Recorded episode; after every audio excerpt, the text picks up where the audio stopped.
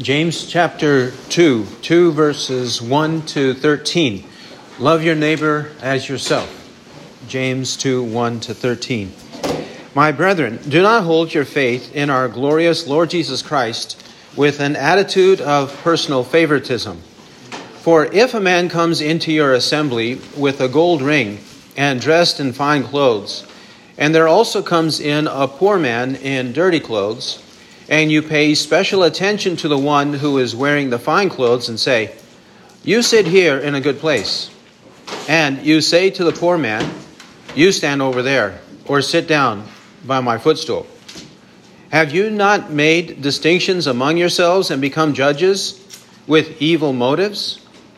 Listen, my beloved brethren, did not God choose the poor of this world to be rich in faith and heirs of the kingdom? Which he promised to those who love him? But you have dishonored the poor man. Is it not the rich who oppress you and personally drag you into court? Do they not blaspheme the fair name by which you have been called? If, however, you are fulfilling the royal law, according to the scripture, you shall love your neighbor as yourself, you are doing well. But if you show partiality, you are committing sin and are convicted by the law as transgressors. For whoever keeps the whole law and yet stumbles in one point, he has become guilty of all. For he who said, Do not commit adultery, also said, Do not commit murder. Now, if you do not commit adultery, but do commit murder, you have become a transgressor of the law. So speak and so act as those who are to be judged by the law of liberty. For judgment will be merciless to one who has shown no mercy. Mercy triumphs over judgment. In the previous chapter, the apostle, at the end of the chapter, especially in verses 25 to 27, he has drawn attention to this perfect law, the law of liberty, and the fact that we should live by it. And whenever we hear it, we should not forget what it says, but practice it, employ it, do what it tells us to do. And then in 26 and 27, particularly how we relate to one another, because he brings up what true and undefiled religion is in verses 26 to 27. And 20 and true and undefiled religion is to visit orphans and widows in their distress and to keep oneself unstained by the world. That is, to love your neighbor as yourself, is even those who are downtrodden, the poor among us, but also to live a godly life, to live a holy life. These are two ways or two aspects in which we show that we truly love God, we truly understand the Word of God, and we are doers of the Word and not merely hearers who delude themselves. 122. And then now, he presses this point. He continues with this point in chapter 2. All of chapter 2 emphasizes this point of how to love one's neighbor as himself. In verses 1 to 13, specifically, loving one's neighbor as oneself. And then in verses 14 to 26, producing fruit or living a godly life, not living a wicked life, and showing that you are godly by how you treat others. This is in 14 to 26. James, in other words, he's showing, like John does in 1 John, that if you truly love God, you will love your neighbor as yourself. Right. If you truly love God, the one that we cannot see, you will love the neighbor that you can see. If we don't love the neighbor that we can see, we cannot love God whom we cannot see. That's 1 John 4 20 to 21. And also keep in mind, when we speak of love, speak of neighbor, speak of wisdom, truth, works, fruit, whatever we speak of, we have to think of it, these words, in biblical terms, not in the terms of the world, the flesh, and the devil. But think of these words as the Bible thinks of them. Verse 1 My brethren, he addresses the, his hearers, his recipients, as brethren. He has done so in chapter 1, and he will continue to do so throughout this letter. In 119, he called them my beloved brethren. My beloved brethren. And also in chapter 2, 214, he says, my brethren. And so, and also 2 5, my beloved brethren. Beloved brethren. Though he addresses them as brethren, and it is true of many of them, he is not assuming that is true of all of them. That's why he has to bring up the sins that could be evident among the people of God who claim to be the people of God. So when we hear these words, we are addressed as brethren because that is the term of honor and term of endearment, and that is that, is that which is true of us if we live up to the name. But if we don't live up to the name, then this is not true of us. And we need to be confronted by our sins and make sure we are in the faith. 2 Corinthians 13 5. Examine yourselves to see if you are in the faith it is necessary for us to examine ourselves to see if we are true brethren or not. So we can, shouldn't be misled. Just because he's saying, my brethren, automatically we are brothers in the Lord. It may be true, but it may not be true. And it is up to us to examine. He also owns them. He says, my brethren, as he says, my beloved in verse 5. Verse 14, my brethren. He owns them in that he is endeared to them. He's concerned about their souls. He wants their best interest in mind, even though he speaks in very clear, stern, and harsh words. Even in chapter 2, verse 20, he calls them foolish fellow.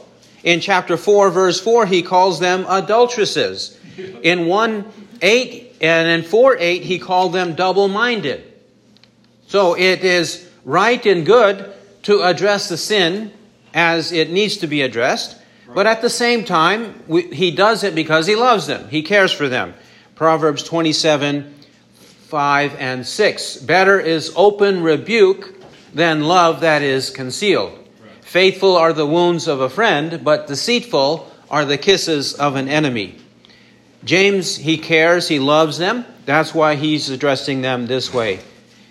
Then he warns them do not hold your faith in our glorious Lord Jesus Christ with an attitude of personal favoritism.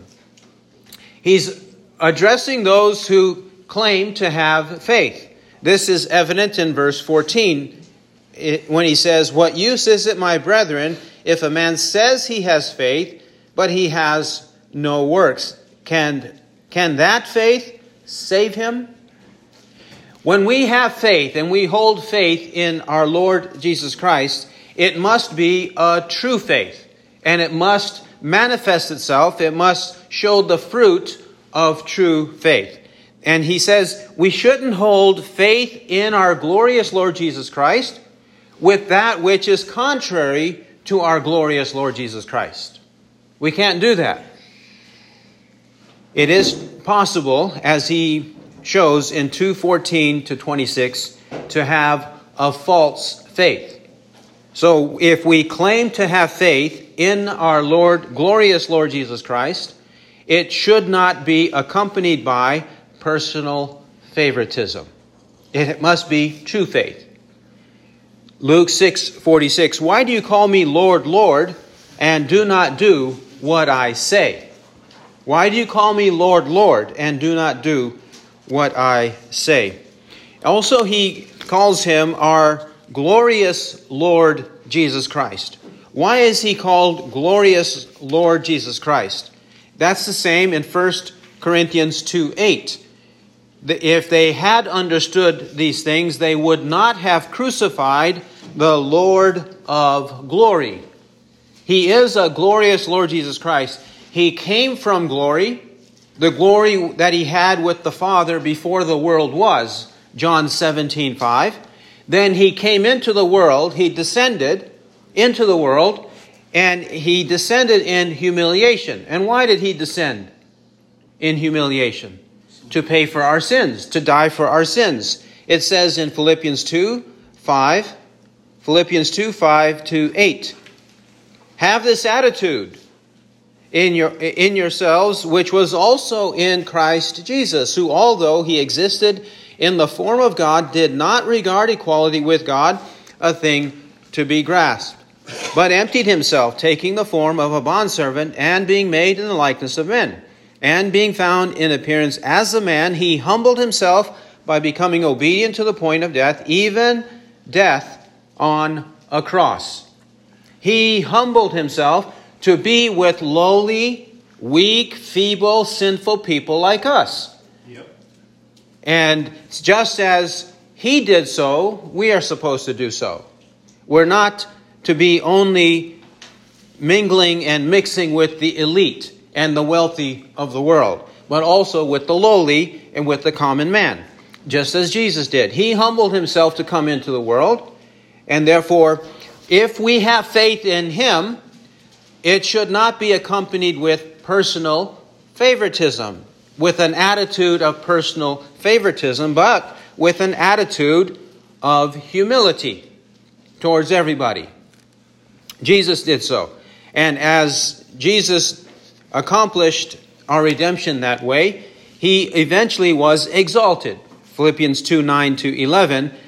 Therefore, also God highly exalted him and bestowed on him the name which is above every name. And every knee will bow, every tongue confess that Jesus Christ is Lord to the glory of God the Father. Christ had the full and eternal perspective in mind, and if we have faith in him, we should do the same. Therefore, no personal favoritism towards the rich or toward the poor. This doctrine is a doctrine that has been established since the Old Testament. It's not a New Testament doctrine to maintain impartiality. It says this in Exodus chapter 23. Exodus chapter 23, 1 to 3.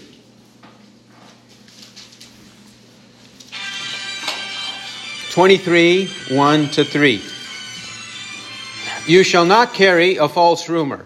Do not join your hand with a wicked man to be a malicious witness. You shall not follow a multitude in doing evil, nor shall you testify in a dispute as to so as to turn aside after a multitude in order to pervert justice. Nor shall you be partial to a poor man in his dispute. Let's also read three, uh, four to nine. If you meet your enemy's ox or his donkey wandering away, you shall surely return it to him. If you see the donkey of one who hates you lying helpless under its load, you shall refrain from leaving it to him. You shall surely release it with him. You shall not pervert the justice due to your needy brother in his dispute.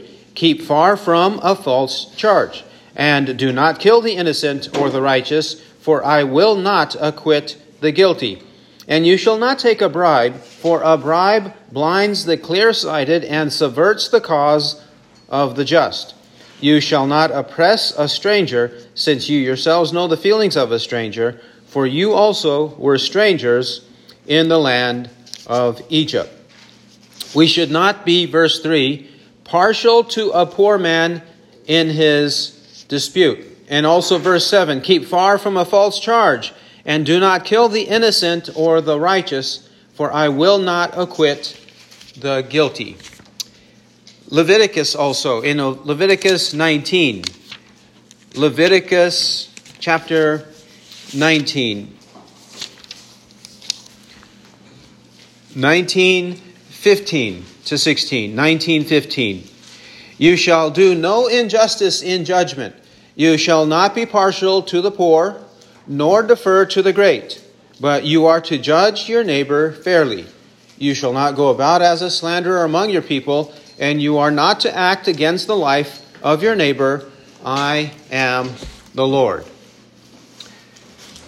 This mentality, this attitude, this approach must be in all of us, whether we're dealing with civil matters or whether we're dealing with church matters or personal matters. We should always be impartial.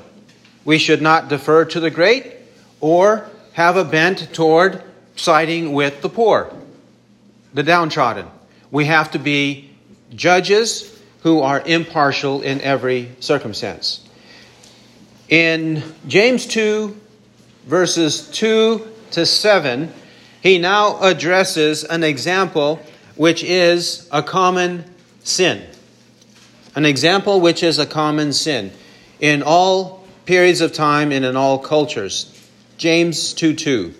For if a man comes into your assembly with a gold ring and dressed in fine clothes, and there also comes in a poor man in dirty clothes, and you pay special attention to the one who is wearing the fine clothes, and say, You sit here in a good place, and you say to the poor man, You stand over there, or sit down by my footstool.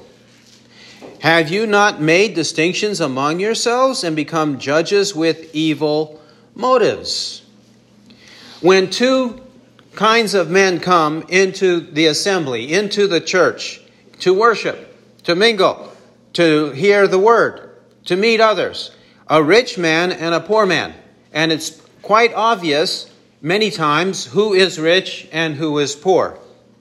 It's quite obvious by the way that they look and the way that they dress and what kinds of clothing or jewelry they, that, that they have, how they drive up in a car, what kind of car they have. It's evident often at first sight. It's not foolproof. Sometimes we are mistaken, but that's often the way it happens. This is the way it always is, or usually is. And so when that happens, what does the flesh do? The flesh immediately gravitates towards the rich, towards the powerful, towards the influential, the ones who the one who is dressed in fine clothing. That's the way the flesh gravitates. And then it avoids or downplays the downtrodden, those who have less less money, less income, less ability to contribute or to tithe to the church, less attention is given to those individuals. That's what's happening here. And James says that should not happen. And when it does happen, we have made distinctions among ourselves, false distinctions, and we have become judges with evil motives. We can't say that we have good intentions because our actions show our evil motives. Many people would like to say, Well, you don't know my heart. You don't know my intentions. I have good intentions. God sees the inside. You can't judge me. Yes, we are to judge one another. He says here, He's judging them, is He not? The apostle is judging them and saying, You have become judges with evil motives. You're supposed to use judgment, but righteous judgment. Right. Do not judge according to appearance, but when you judge, judge with righteous judgment. John 7 24. We are supposed to judge with righteous judgment. You hypocrite, first take the log that, uh, that is in your own eye, and then you will see clearly enough to take the speck out of your brother's eye. First, handle our own sin, and then we can help somebody else. So, first, judge ourselves, and then we can help to judge others. But when we've got sin that is welling up within us, how is it possible for us to minister to somebody else? Jesus said that in Matthew 7, Matthew 7, 1 to 6. First, take care of our own sins and hypocrisy, and then we can help others. But when we don't do that, we are judges with evil motives. It is evil, and it's evident because of the fruit of the fruit of what people see. When they see us making these distinctions, we shouldn't do so.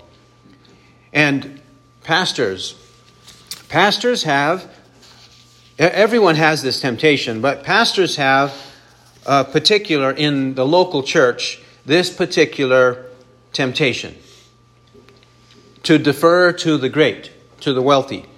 1 Timothy 3 3, it says, 1 Timothy 3 3, that the pastor, the elder, should be free from the love of money. Right. Free from the love of money.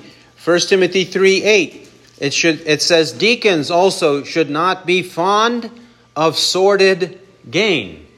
Not be fond of sordid gain. Sordid dubious, filthy gain. That kind of gain or wealth. And how would that happen? By deferring to the rich.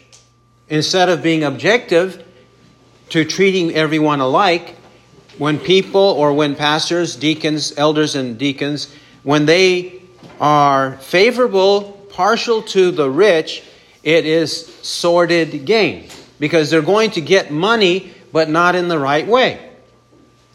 Not the way the Bible teaches. 1 Timothy 6 6 to 10. 1 Timothy 6 6 to 10. But godliness actually is a means of great gain when accompanied by contentment. For we have brought nothing into the world, so we cannot take anything out of it either. And if we have food and covering, with these we shall be content. But those who want to get rich fall into temptation and a snare and many foolish and harmful desires, which plunge men into ruin and destruction. For the love of money is the root of all sorts of evil, and some, by longing for it, have wandered away from the faith and pierced themselves with many a pang. 617, 617 to 19.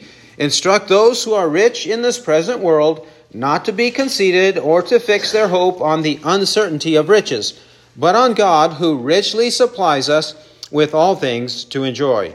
Instruct them to do good, to be rich in good works, to be generous and ready to share, storing up for themselves the treasure of a good foundation for the future, so that they may take hold of that which is life indeed. Contrary to the evil motives, he's encouraging the pastors to have good motives. Pastors and their flocks to have good motives. Verses 5 to 7 now. James 2 5. Listen, my beloved brethren. Did not God choose the poor of this world to be rich in faith and heirs of the kingdom which he promised to those who love him? Did not God choose the poor of this world? Yes, indeed, He did. Why did God choose the poor of this world? To shame the rich. Because the rich think that they have the favor of God because they have riches. 1 Corinthians 1 26. 1 Corinthians 1 26 to 31. 126 of 1 Corinthians. For consider your calling, brethren that there were not many wise according to the flesh, not many mighty, not many noble. But God has chosen the foolish things of the world to shame the wise, and God has chosen the weak things of the world to shame the things which are strong. And the base things of the world and the despised God has chosen, the things that are not, that he might nullify the things that are, that no man should boast before God. But by his doing, you are in Christ Jesus, who became to us wisdom from God and righteousness and sanctification and redemption. That, just as it is written, let him who boasts boast in the Lord. And this is a quote from Jeremiah 9 23 to 24. Jeremiah 9 23 to 24. And Jeremiah mentions the mighty, he mentions the wise, and he mentions the rich in Jeremiah 9 23 to 24. And the apostle has the same in mind here when he's mentioning the wise, mighty, and the noble. The noble usually have more wealth than the commoner. So, God chooses the poor to be rich in faith. Jesus taught that in Luke 16 19 to 31.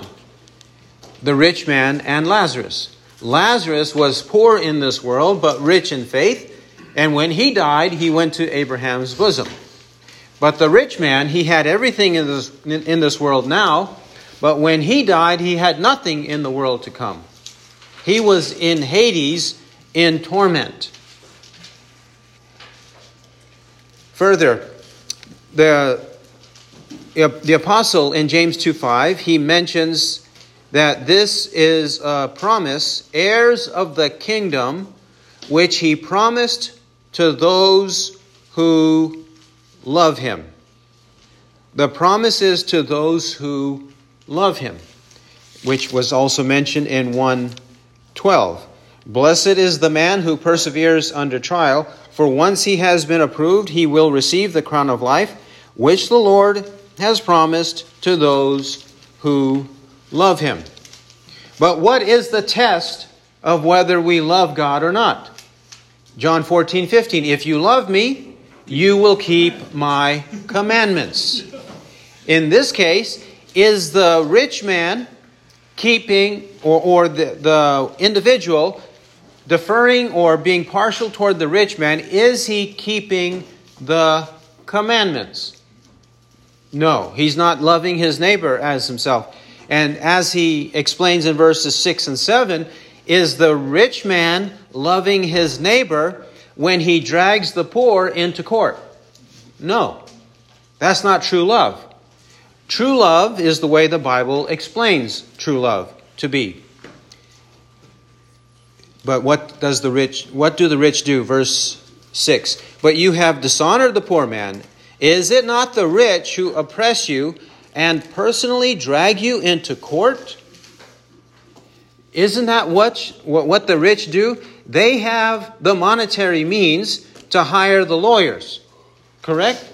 They hire the lawyers, and the, often it's the craftiest of the lawyers, the most corrupt of the lawyers, who are able to spin lies in order to get what they desire for the rich. Correct? Ahab and Jezebel. In 1 Kings 21, Ahab and Jezebel.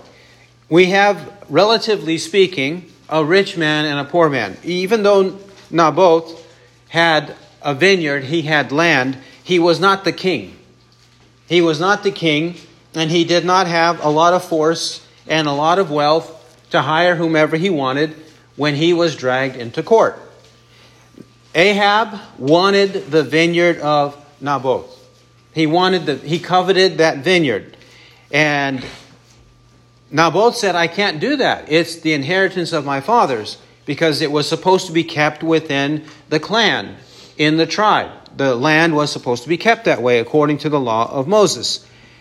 Well, Ahab wanted it, but when Ahab and Jezebel uh, thought of this situation, especially Jezebel brought up the idea, Ahab puts his stamp of approval on it yep. and allows Jezebel to hire, to find two sons of the devil, sons of Belial, called worthless men, in 1 Kings 21 10 and 21 13. These worthless men, sons of the devil, who were hired to lie, yep. hired to lie, they dragged Naboth into court. And this is what they said 2110 You curse God and the king. You curse God and the king. So, verse 13 Then the two worthless men came in and sat before him, and the worthless men testified against him, even against Naboth, before the people, saying, Naboth cursed God and the king. So they took him outside the city and stoned him to death with stones. This is what the rich do often with their money. They exploit the poor and they get their way, whatever they want even if it produces death. Now, we might say, that's far fetched. Well, if it is, why does he use the example in 211 of murder? Right. He says, okay, you avoid adultery, but you murder in 211. And then in chapter 5, chapter 5, 1 to 6, he readdresses this subject of how the rich and the poor how the rich treat the poor. And it says in 5 verse 6 You have condemned and put to death the righteous man. He does not resist you. He does not resist you because he is helpless. He's so weak with the circumstances. He doesn't have the money, he doesn't have the attorneys, he doesn't have the influence of the people, he doesn't have the majority. He's just an obscure man, and you mistreat him and you put him to death. And we might think, do Christians, do people in churches do this? Yes, of course they do it. They think that you can be a murderer and a Christian. They think you can be a fornicator and a Christian. They think you can be a thief and a Christian. They think you can be a liar and a Christian. You can be an adulterer and a Christian. Name it, any sin. They put these two together. Whatever the sin plus the word Christian. But when they do that, verse 7, James 2 7, do they not blaspheme the fair name by which you have been called? Yes. Are they not blaspheming the name of Christ whenever they couple their sin with the name of Christ? They are blasphemers. They're not Christians. They are insulting or blaspheming, dishonoring God. 1 Peter 4, 1 Peter 4, 14. 1 Peter 4, 14 to 16. If you are reviled for the name of Christ, you are blessed, because the Spirit of glory and of God rests upon you. By no means let any of you suffer as a murderer, or thief, or evildoer or a troublesome meddler. But if anyone suffers as a Christian, let him not feel ashamed, but in that name, let him glorify God. In the name of Christ, let him glorify God. And if we are reviled and persecuted, mistreated for that, then fine. The Spirit of glory and of God rests upon us. But we cannot put murderer and Christian together thief and Christian together, evildoer and Christian together, troublesome meddler and Christian together. These kinds of sins cannot be coupled with Christian or believer or disciple of Christ, follower of Jesus, however we may say it. They don't go together. And if they are together, then the one claiming it ought to repent, ought to repent for forgiveness of sins. Luke 24, 46 to 47. James now in 2 8 to 13. He goes to the subject of the commandment to love our neighbor. If, however, you are fulfilling the royal law, according to the scripture, you shall love your neighbor as yourself, you are doing well. He says that this commandment, you shall love your neighbor as yourself, first found in Leviticus 19:18. Leviticus 19:18 and universally understood in Jewish history, even ancient Jewish history, even in the New Testament, Luke 10 25 to 37, even the lawyer he understood that this was the second of the greatest commandments. He even knew that. It was an obvious one from Leviticus 19:18. If we truly love God, the Lord our God, with all our heart, soul, and might, we will love our neighbor as ourselves. Deuteronomy 6, 4, and 5, Leviticus 19, 18. We also find these two commandments brought together in Mark 12, 28 to 34, where that scribe answered Jesus well. He gave the correct answer. So this is an obvious commandment to summarize how we love God. And it's called here a royal law. And why is it royal? Whose law is it? It's the law of the King of Kings and Lord of Lords. Revelation 19:16. That's Christ, King of Kings and Lord of Lords. And Revelation 17:14. He's the King of Kings and Lord of Lords. It's royal because in his domain, in his kingdom, wherever he rules, and he rules where? Everywhere. He rules generally, he has the rule of nature generally, and all the earth generally, but he also has a specific and particular rule. Where? In his church.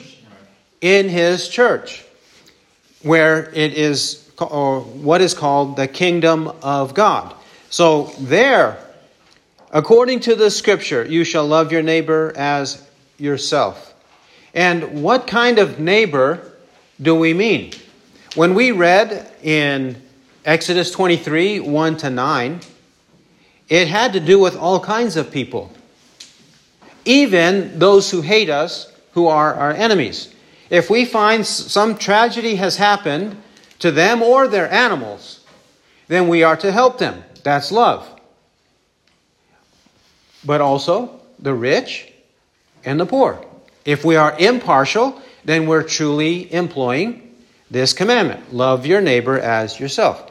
And if so, we're doing well. We are doing it according to the will of God. We're pleasing Him. However, verse 9, but if you show partiality, you are committing sin and are condemned are convicted by the law as transgressors. The moment we show partiality, we are sinning. That partiality starts from within and then plays itself out by our actions. That partiality is a sin. Impartiality is godliness.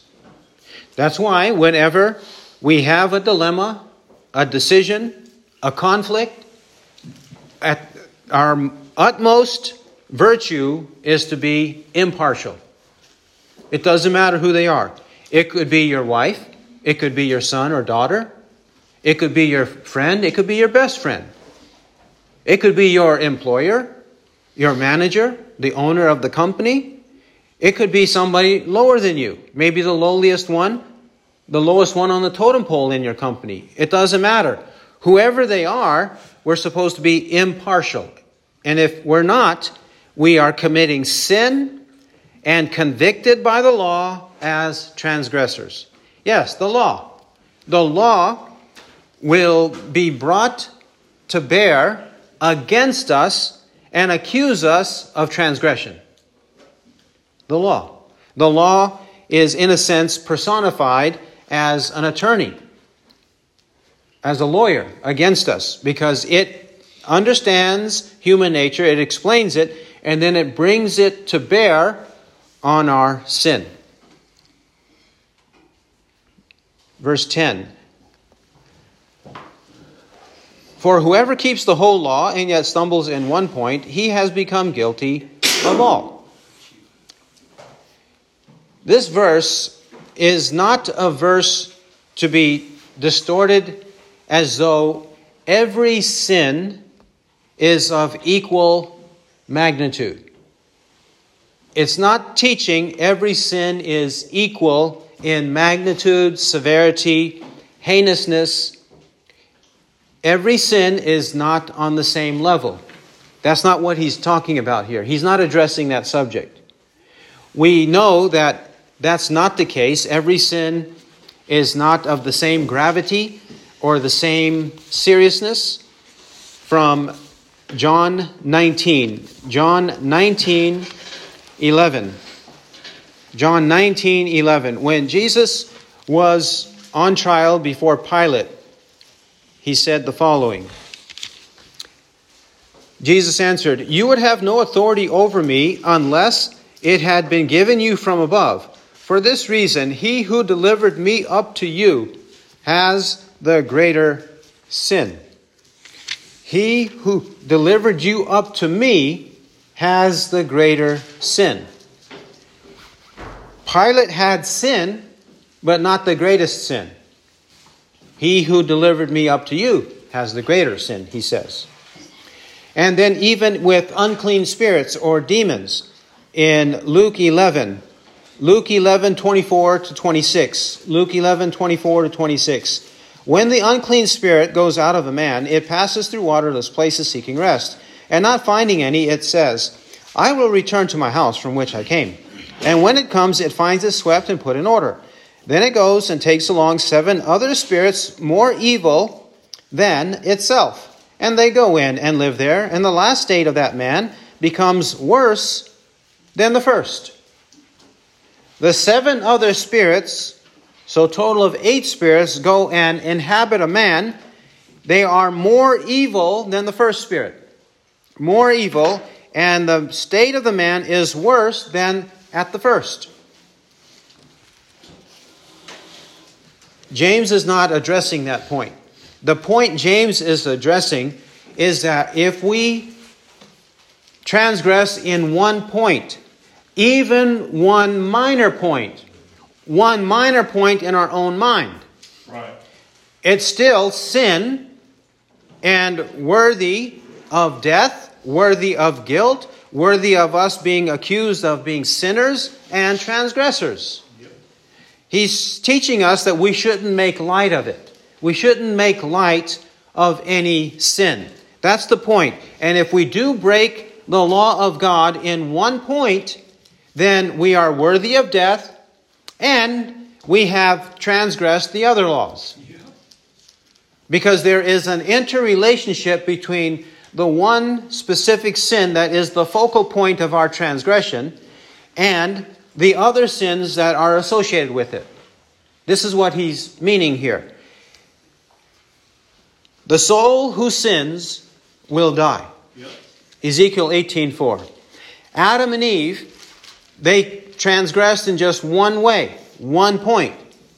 In Genesis 2, 15 to 17, the Lord told Adam that from any tree of the garden you may eat freely, but of the tree of the knowledge of good and evil, which is in the middle of it, if you eat from it, you shall surely die.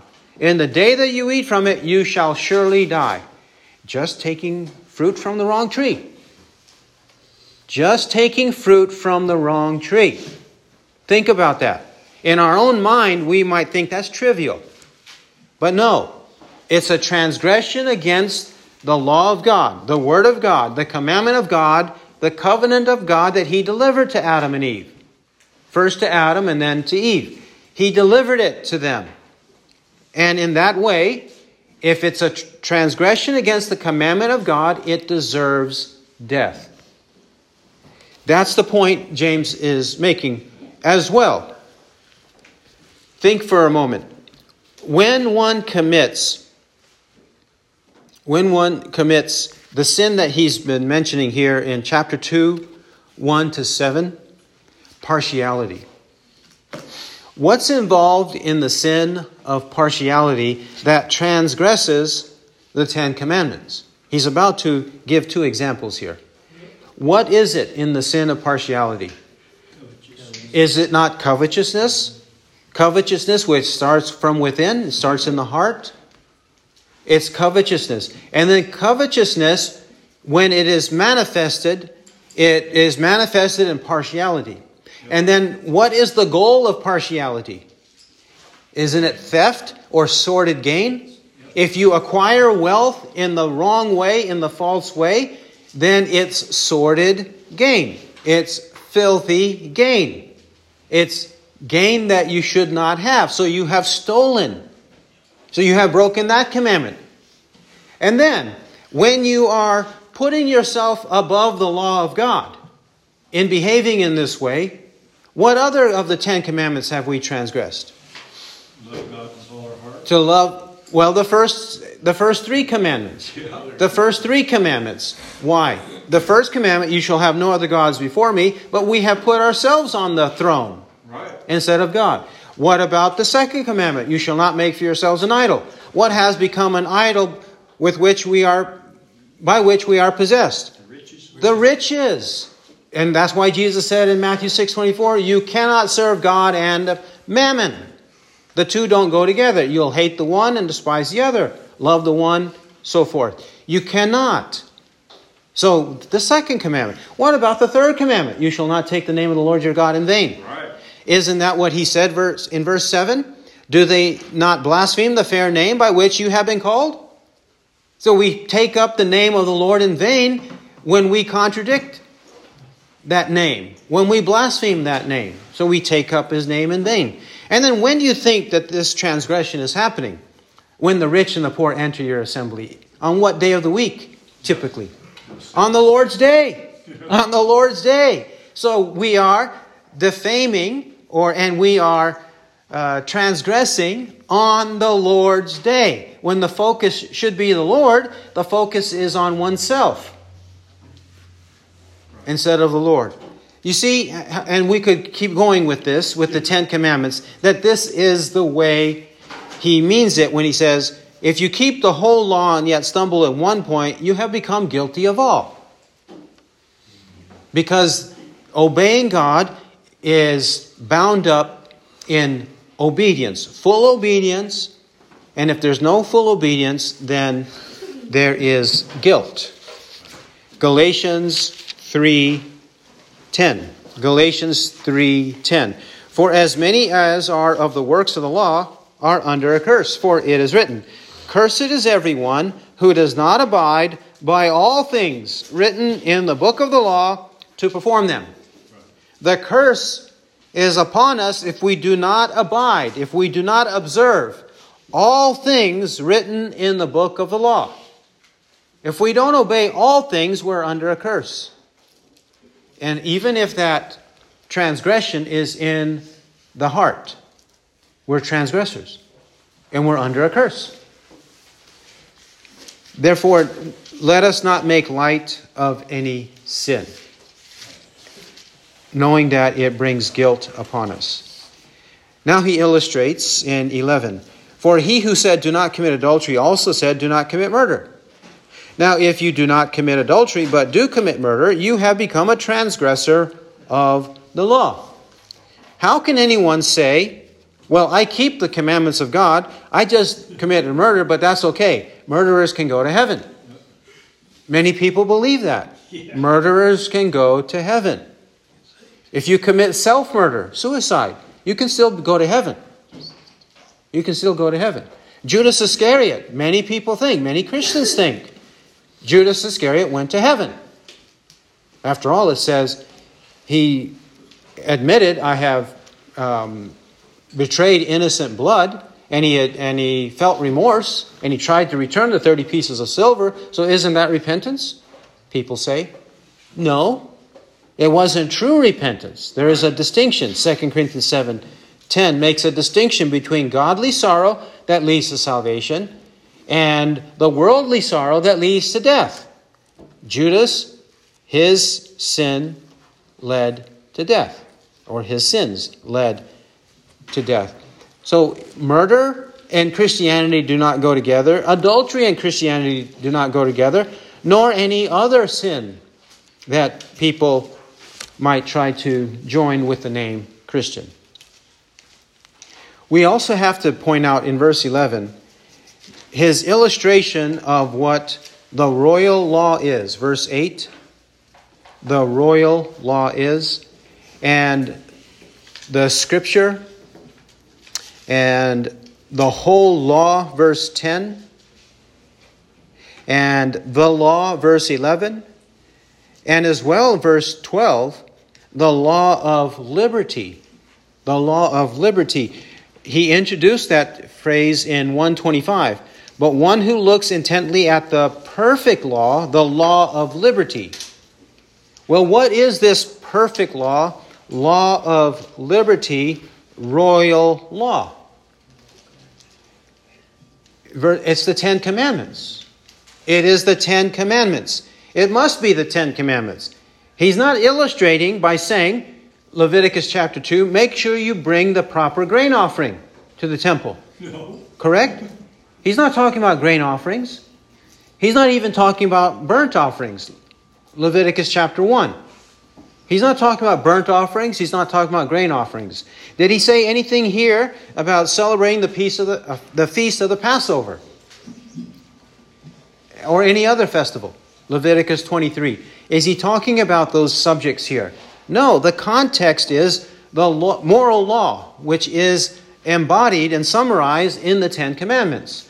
If we love God, the first four commandments, we will obey those commandments. If we love our neighbor, as proof that we love God, we'll obey the last six of the Ten Commandments, where he illustrates. And that's why he's illustrating from adultery and murder, because we're dealing with love your neighbor.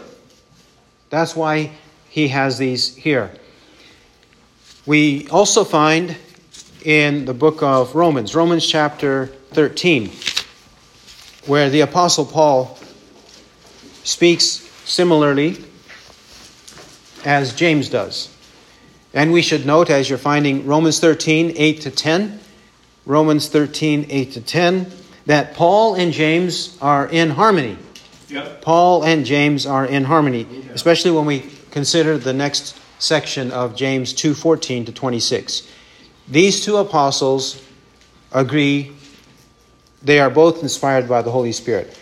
Okay, so to illustrate the Ten Commandments in loving your neighbor as yourself. This is the law that is the perennial law for every period of time, even in the new covenant era. 13:8 Owe nothing to anyone except to love one another, for he who loves his neighbor has fulfilled the law. For this, you shall not commit adultery, you shall not murder, you shall not steal, you shall not covet, and if there is any other commandment, it is summed up in this saying, you shall love your neighbor as yourself.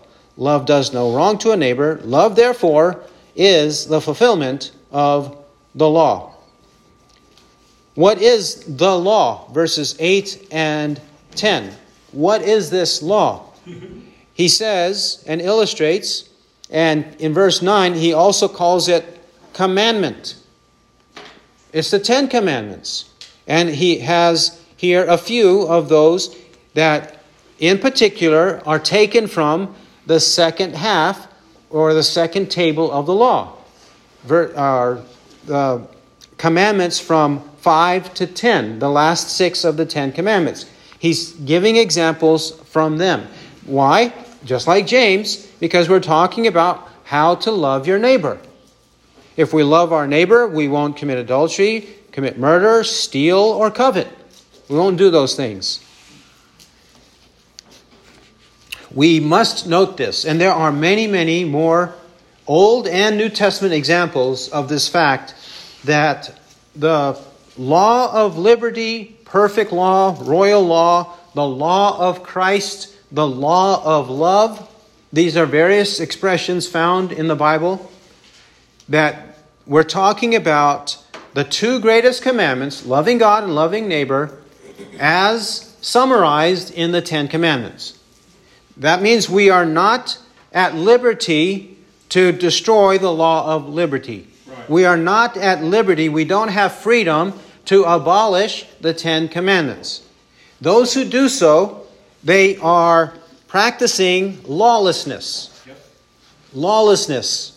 Romans 6 15 to 23. Those who do so are practicing licentiousness. Jude, verse 4. Those who do so do not believe in holiness. They may claim all of it, right. but they don't believe in holiness or righteousness. These people are against the law. They are antinomian, and they do not understand and they do not believe the true gospel. Those who don't understand this correctly have not understood the true gospel in the first place, and they're not preaching and living that true gospel. They belong to Satan and they are going to hell. Those who deny the moral law in the Ten Commandments, as applicable to us today in the New Covenant era. So, therefore, we must understand these issues correctly and not undermine them, lest we go to hell. That's how serious of a matter it is. It's not a matter of take it or leave it. We cannot have a buffet, a theological buffet approach to this subject. The Bible doesn't give it. Even James doesn't give it, does he? He says he yet stumbles in one point, he has become guilty of all. Right. Well, whatever James is talking about, we better figure it out before we're guilty of all. And if we're guilty of all, what's going to happen? We're going to be judged verses 12 and 13. So speak and so act as those who are to be judged by the law of liberty. The law of liberty will be brought up, brought to account by the judge of heaven, Jesus himself. Yep. Acts 17 30 to 31. He will judge the world in righteousness, and when he does, he's going to judge us based on whether we have kept this law after our conversion. Of course, before our conversion, we transgress, and the rest of the world continues to transgress, and we preach to them about their transgressions that they might repent of their sins and believe in the gospel, believe that Jesus died and rose again. That's the reason we need to preach even the Ten Commandments to unbelievers. They're still going to be held accountable. But we don't trust our obedience to the Ten Commandments for our salvation. We trust in Jesus Christ. We believe he died and rose again for our sins. But if we truly do believe that, verse 1, James 2 1. Do not hold your faith in our glorious Lord Jesus Christ. If we truly do have faith in our Lord Jesus Christ, then the outflow of that true faith, the works, the fruit, the evidence, the proof will be in how we live and whether we measure up to the Ten Commandments. Contrary to the way we used to easily transgress them. Now, when we transgress, it pricks us. Our conscience, right? And then we desire to repent. We desire to avoid those same sins. We don't indulge in them. We don't go back to them. We don't bask in them. We keep on despising them and seek for ways to overcome them. That's the difference between the unbeliever and the believer, the false convert and the true convert. He will judge us. Verse 13 For judgment will be merciless to one who has shown no mercy. Mercy triumphs over judgment. There is no mercy if we don't show mercy. Well, we show mercy to others, our neighbor, even the lowly. We show mercy to them because God showed mercy to us. We understand what we were and how we are now, so then we show mercy to others. Mercy triumphs over judgment. If we don't show mercy now, there's no mercy later. We'll be judged. No mercy now, no mercy later. Mercy now means mercy later. We have to start practicing mercy now. Matthew chapter 5, Matthew chapter 5 and verse 6. Matthew 5, 5 7. Matthew 5 7.